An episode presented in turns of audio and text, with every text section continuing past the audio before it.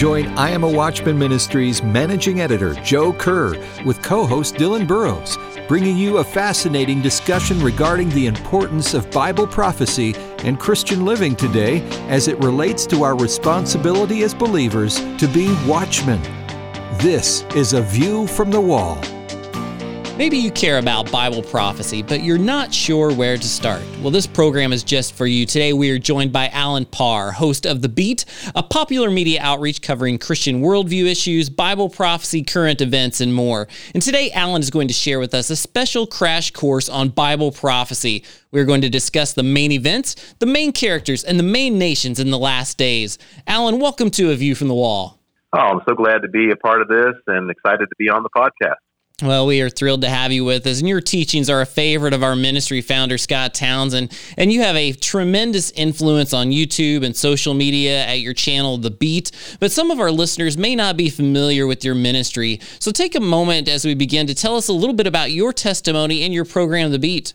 Sure thing, yes. So, uh, originally uh, born in uh, Pittsburgh, Pennsylvania, and uh, going to school to be an engineer after that and uh, felt like God was calling me into the ministry. So at 24 years of age, I quit my job, went to Dallas Theological Seminary, which we found that we were actually uh, attending around the same time. Yes, we were classmates. Yeah, yeah, somewhere around the same time, kind of overlapping. And in 2004, um, graduated from DTS and started um, working uh, really for different churches as a worship leader, Christian uh, Christian education pastor, teaching pastor, and basically have been bivocational for the past 15 years, uh, teaching math as well as uh, doing ministry. And now I'm really leaning a little bit more towards full time as the ministry is picking up. And um, and I've got a ministry online called The Beat, which stands for Biblical Encouragement and Truth. And uh, it's a YouTube channel that reaches people all over the world. And uh, so just excited about what God is doing, both online and offline you do a number of great programs that we've really enjoyed. And um, I, one of my favorites was the Book of Revelation in five minutes, which we'll bring you back for that program. But this one, we had fun with 15 Things to Know About the Last Days, which you did on your program. And um, people can find out more details and get all of that at the beat. But we decided to break it down into a few last days basics for our watchmen and women for the program today. So do me a favor, just kind of intro that first section that we talked about, the main events of the last days. Yeah, sure thing. So, um, obviously, um, I'm coming from a pre-millennial, pre-tribulation view, which I assume that we're we're aligned there. But uh, essentially, what I talked about there was just uh, you know some of the next um, main events that we can expect on God's eschatological time frame or calendar. And so I talked about you know we're in the church age right now, and uh, we don't know when uh, that age will will end, but the next main event would be the rapture of the church, as talked about in First Thessalonians chapter four, as well as First Corinthians fifteen. Hinted at a little bit also in John chapter fourteen as well. And then after the rapture, is going to start uh, with the seven year literal uh, tribulation period, where God is going to uh, unleash a series of judgments on the earth. We'll talk about that a little bit later. And then, of course, uh, after the tribulation period, uh, we believe there's going to be a couple of events. Um, Satan is going to be uh, bound for a thousand years, and then we're going to have the millennial reign of Christ, where believers will join with Christ and reign and rule for a thousand years. Uh, and then, of course, uh, after that, there'll be another uh, some judgments. The um, Great White Throne Judgment, as we see in the Book of Revelation, and then we have the New Heaven and New Earth and eternity. So basically in a minute or so is kind of that's kind of what we feel is the timeline of events on God's calendar. Well, you make it sound nice and smooth there, but in reality, after the rapture, there will be some dreadful times for those who are left behind on the earth. Tell us a little bit about what actually happens during this tribulation period that occurs. Yeah, sure. So, uh, you know, the book of Revelation talks about there's going to be a series of judgments uh, that are going to be unleashed by God and you know, some people may ask, well, why is it right? You know, why why is it that God is unleashing these judgments? So we have to understand that um, for believers, God has judged sin once and for all on the cross, uh, as He uh, you know, took out his his judgment and his wrath on his son Jesus Christ, who died on the cross for our sins. But that doesn't take care of his judgment of sin for those who don't believe. And so during that seven year tribulation, God's wrath is going to be poured out. And so, um, you know, in a series of judgments, the first set is the seal judgments. And this is depicted by John in the book of Revelation, where an angel peels off a different seal in God's scroll. And with each uh, seal that is pulled back, there's a different judgment that's going to go forth from the throne of God uh, to the inhabitants of the earth, which, by the way, are those who are going to be left behind who were not raptured. So all those who don't believe in Christ are going to have, by God's grace, another opportunity to believe in Christ. But it's going to be much more difficult, as we'll probably talk a little bit more as we get into this tribulation period. It's going to be a lot more difficult for them to believe. And so we have the seal judgments, and then you have the trumpet judgments. So uh, there's going to be uh, angels that are going to blow a trumpet as John envisions, and each time a trumpet is blown, there's going to be yet another judgment that's going to go forth from uh, heaven to earth. And then the last set of judgments is the bowl judgments, and these are going to be very, very severe. Uh, and many scholars believe that the seven year tribulation period can be broken up into the first three and a half years, which we'll call the tribulation period, and then the last three and a half years, which scholars have called the Great Tribulation period. And that's when things are going to get really, really difficult for those who are uh, left behind. And just for clarity's sake, when we're talking about the main events, he's described six of these. And for review, we have the rapture, which is the next event that you described that will take place where believers are taken to be with the Lord forever. This will be followed by the tribulation, a seven year period of judgment that you've talked about, a first half and then a second half that uh, takes place is considered the Great Tribulation, the second coming of Christ at the end of those seven years, where Jesus comes back to rule and to reign at the Battle of Armageddon, which is our fourth area, and then the fifth being the destruction of Satan, and then followed by the new heavens and the new earth at the end of the millennial kingdom, where believers will be with the Lord forever. So these are just a few of the things that uh, he talks about in his videos there on the beat. And when we come back, we're going to talk more about not just the events events, but also the characters, as well as the main nations in the last days and application for us today. So stick with us. We'll be right back in just a moment on A View from the Wall.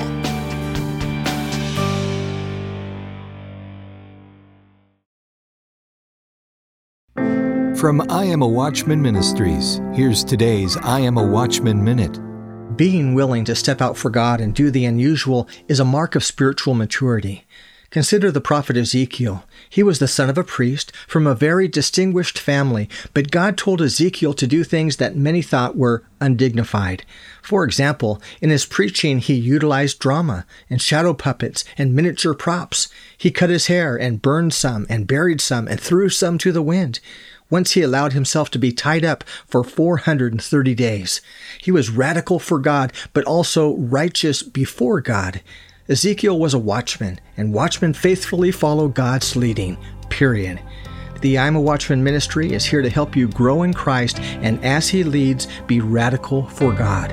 Are you willing to be radical for God? Be bold, be faithful, be a watchman. I am a watchman.com.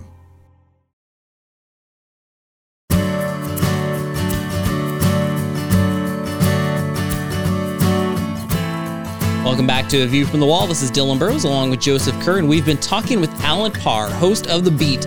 We've been talking about the main events, the main characters, and the main nations in the last days. And in this segment, we'll talk about the main characters in the last days. And there are many when you look at Revelation, especially, and we can't discuss them all. So, Allen, give us the short list of the five main characters that will appear during the tribulation period.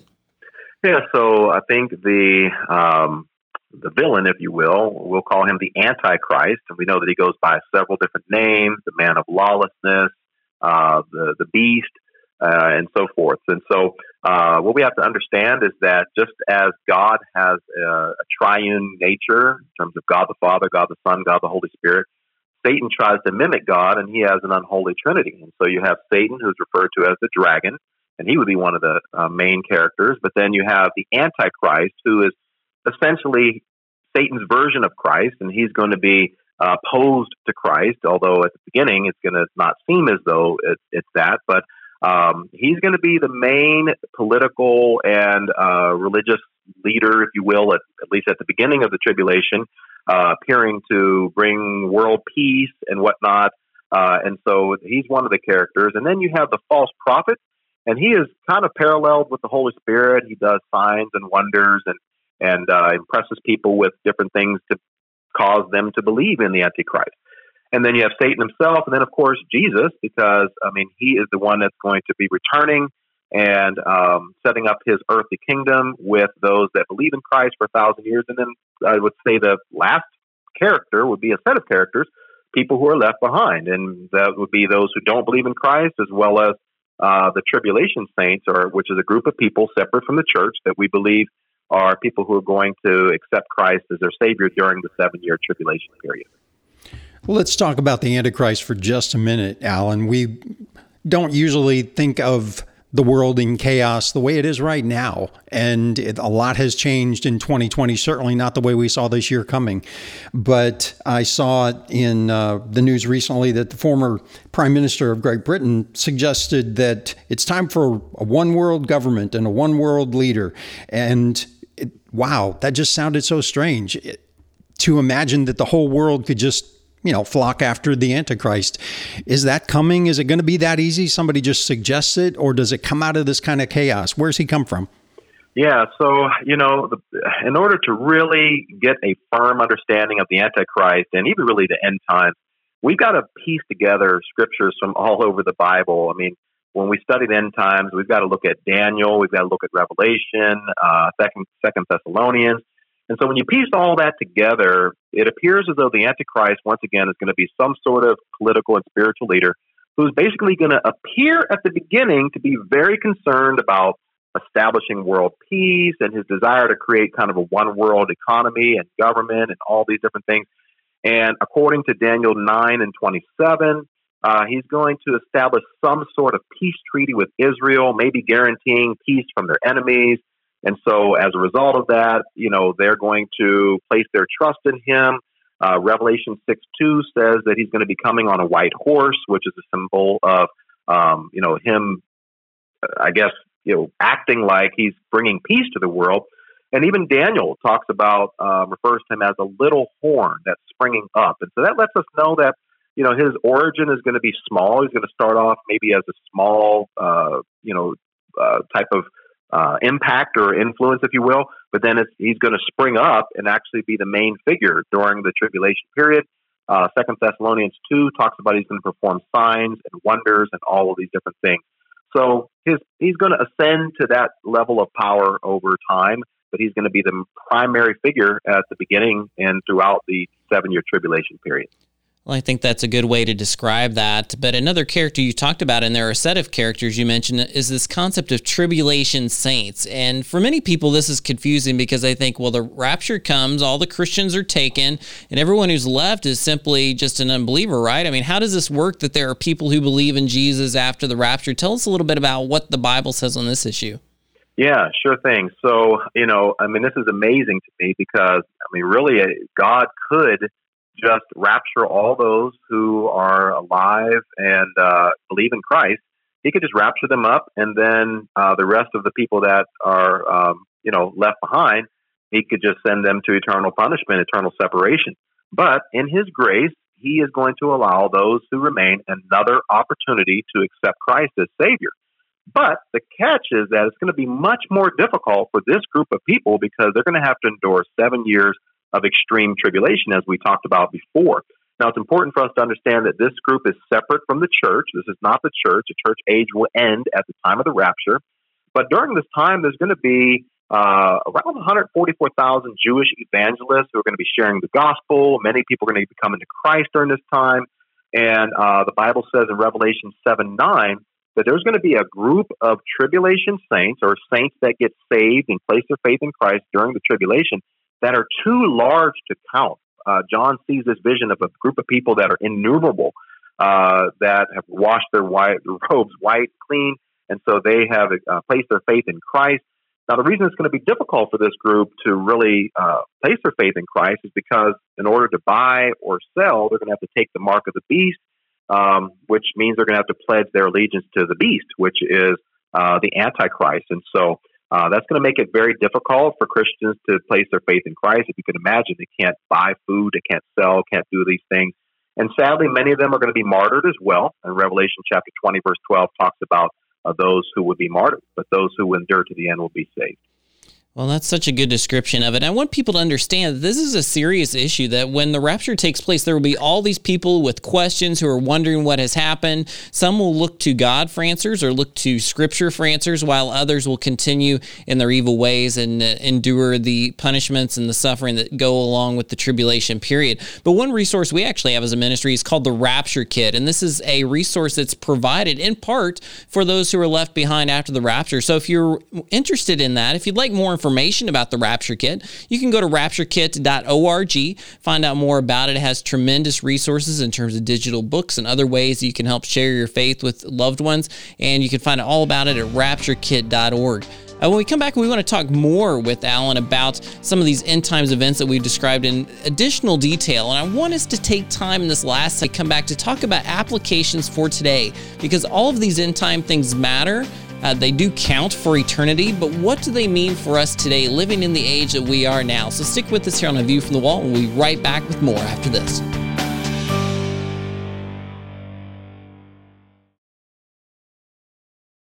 The Bible predicts the rapture of the church is coming. Are you ready? Soon many will be caught up to meet the Lord in the air. Only they will escape the dark days that are coming a time of tribulation that will usher in the Antichrist and great destruction upon the entire earth. There's only one escape, one way, one light, one truth. His name is Jesus. He came and died so that we may live forever with Him. But to receive this new life, there are three things we must do the ABCs of salvation. A. Admit you're a sinner and that you need a Savior. Ask for forgiveness and receive His grace. B. Believe that Jesus is the Son of God, that He came, lived, died, rose again, and will come again. Believe that He is Lord and God. C. Commit to walk His path, the path He wants you to walk, and walk it out by faith. Then you'll be ready for the return of the Lord. To learn more about the rapture and how to know for sure, Visit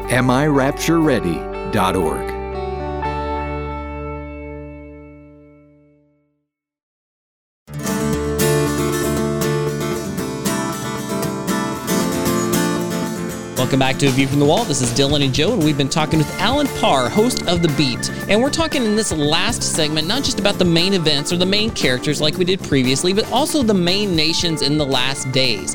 And this segment, we want to talk a little bit about what Ezekiel and Daniel discuss as the nations that will be involved in the last times. Uh, there's one that stands out above all the rest, Allen. So let's talk a little bit about who is this nation of focus in the end times and why is it such a focus? Well, that nation would obviously be America, right? Of course no, it is. oh, you're, you're, writing that book, right? exactly. Yeah, you know, we'll talk about that a little bit later, but, uh, you know, obviously the nation that's going to be the primary focus during the end times is the nation of Israel. And it's interesting we're talking about that because, you know, 60, 70, 80 years ago, there would be no such thing as the nation of Israel. I mean, uh, there was no such thing. You know, in 1948, uh, the nation of Israel was established once again, which on God's uh, eschatological time frame, that put the nation of Israel back on the map as far as um, God establishing certain promises and covenants that He had in the Old Testament.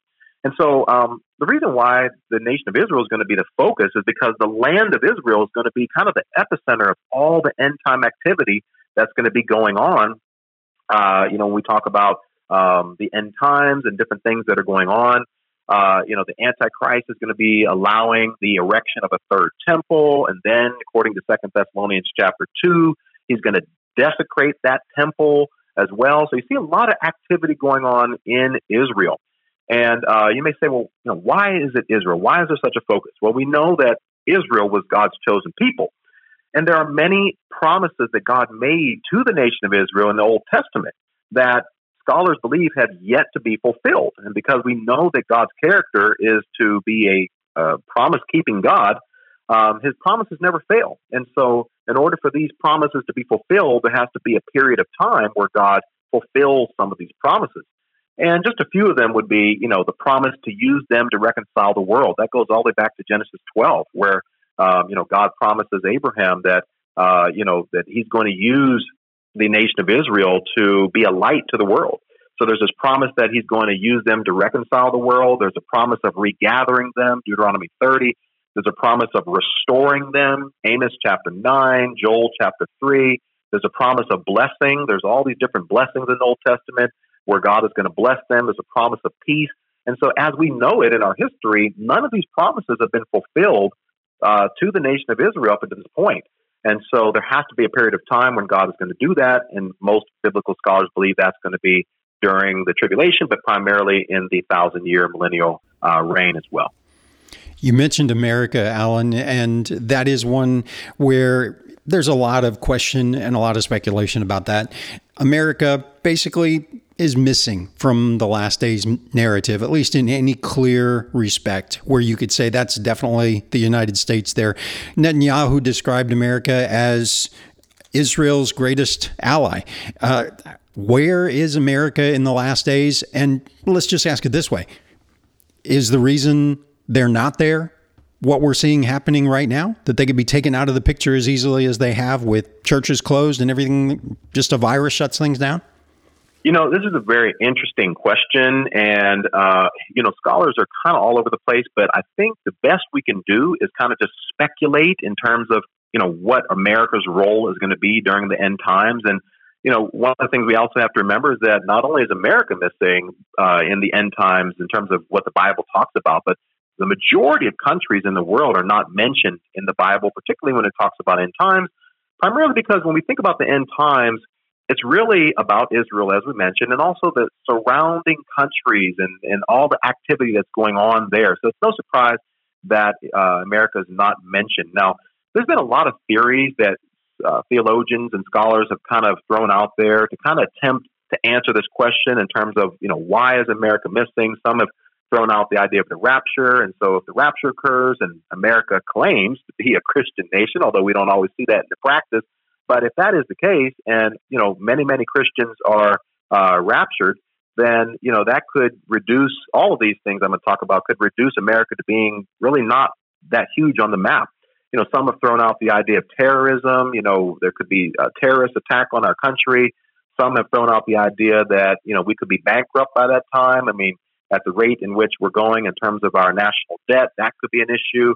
Uh, looking at more closely related issues that are going on today, maybe a financial depression could take America off of the map, making them a second rate nation that's really not in play by the time of these end times uh, and the rapture and, and, the tribulation period. You know, we're looking at really, really record highs of unemployment right now due to the COVID virus, the oil industry, um, sickness. This virus has taken out over 100,000 people in our country and it's rising.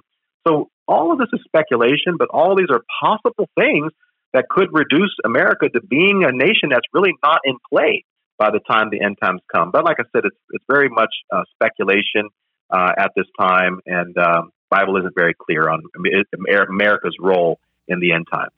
Well, I like the way you describe it, where these are some potential ways that America could be involved in the end times in terms of its lack of influence. But really, when you look at what's happening in our world today, there's so much chaos, even in our own country. So people are watching and they're thinking, well, what can I do to respond? And we like to end our programs with the word of encouragement and challenge for those that we consider our watchmen or our watchwomen, those who warn and witness and watch and live to finish well in the last days. So as we wrap up our time in these last couple of minutes, speak a word of encouragement to those who are looking to make an impact with their lives in these last days. Yeah, you know, um, you know, the Bible always talks about waiting on the Lord and wait for God's return or Christ's return and all of these things. You know, and I think that there's a couple different ways we could use that word wait, right? I mean, you could wait like you're waiting on a bus, which is kind of passive and not doing anything, or you could wait like a waiter is waiting on somebody where they're more much more active. And so I like to take that second approach when when when the Bible says, you know, wait on the Lord's return. I think that means we need to be active. We need to be doing something. We need to be using our spiritual gifts. We need to be um, sharing our faith. We need to be alert, as First Peter chapter five, verse eight nine talks about. Um, you know, we're not in a time where we can waste. Uh, you know, people are dying and, and, and being separated from Christ on a regular basis, and so I think it's time for all Christians to step up and um, to utilize our spiritual gifts and be on purpose and be on mission for God uh, as opposed to just living this comfortable life where you know I take care of me and mine, but I'm you know serving God and sharing my faith and doing missions work and all these things are more secondary. If every Christian in this world or everyone that's listening to this broadcast would just step up and do their part to make serving Christ their number one priority, I think we'd see a revival um, like none like none other, and we would be ready for Christ's return. Well, those are some powerful words. And again, we've been talking with Allen Parr, who is the host of The Beat. You can check out his ministry at allenparr.com. That's A L L E N P A R R.com. And you can check out The Beat on YouTube. And this is a channel with over 26 million views, and not just on Bible prophecy, answers to lots of questions in our society today. So check that out. If you didn't catch everything, that's okay. You can check it out at iamawatchman.com to download or stream again. So join us next time. Thanks for being with us here on A View from the Wall. A View from the Wall, in association with I Am a Watchman Ministries, exists to equip a worldwide audience with biblical truth, sharing it with others, and being prepared for Christ's imminent return. The team seeks to encourage, inspire, and equip watchmen for such a time as this. For information about the ministry and upcoming events, visit iamawatchman.com a View from the Wall is made possible by the team of dedicated pastors, editors, and the many contributors of I Am a Watchman Ministries. To support our efforts, give online at iamawatchman.com and click on the donate button. Thanks for listening and join us again next time on A View from the Wall.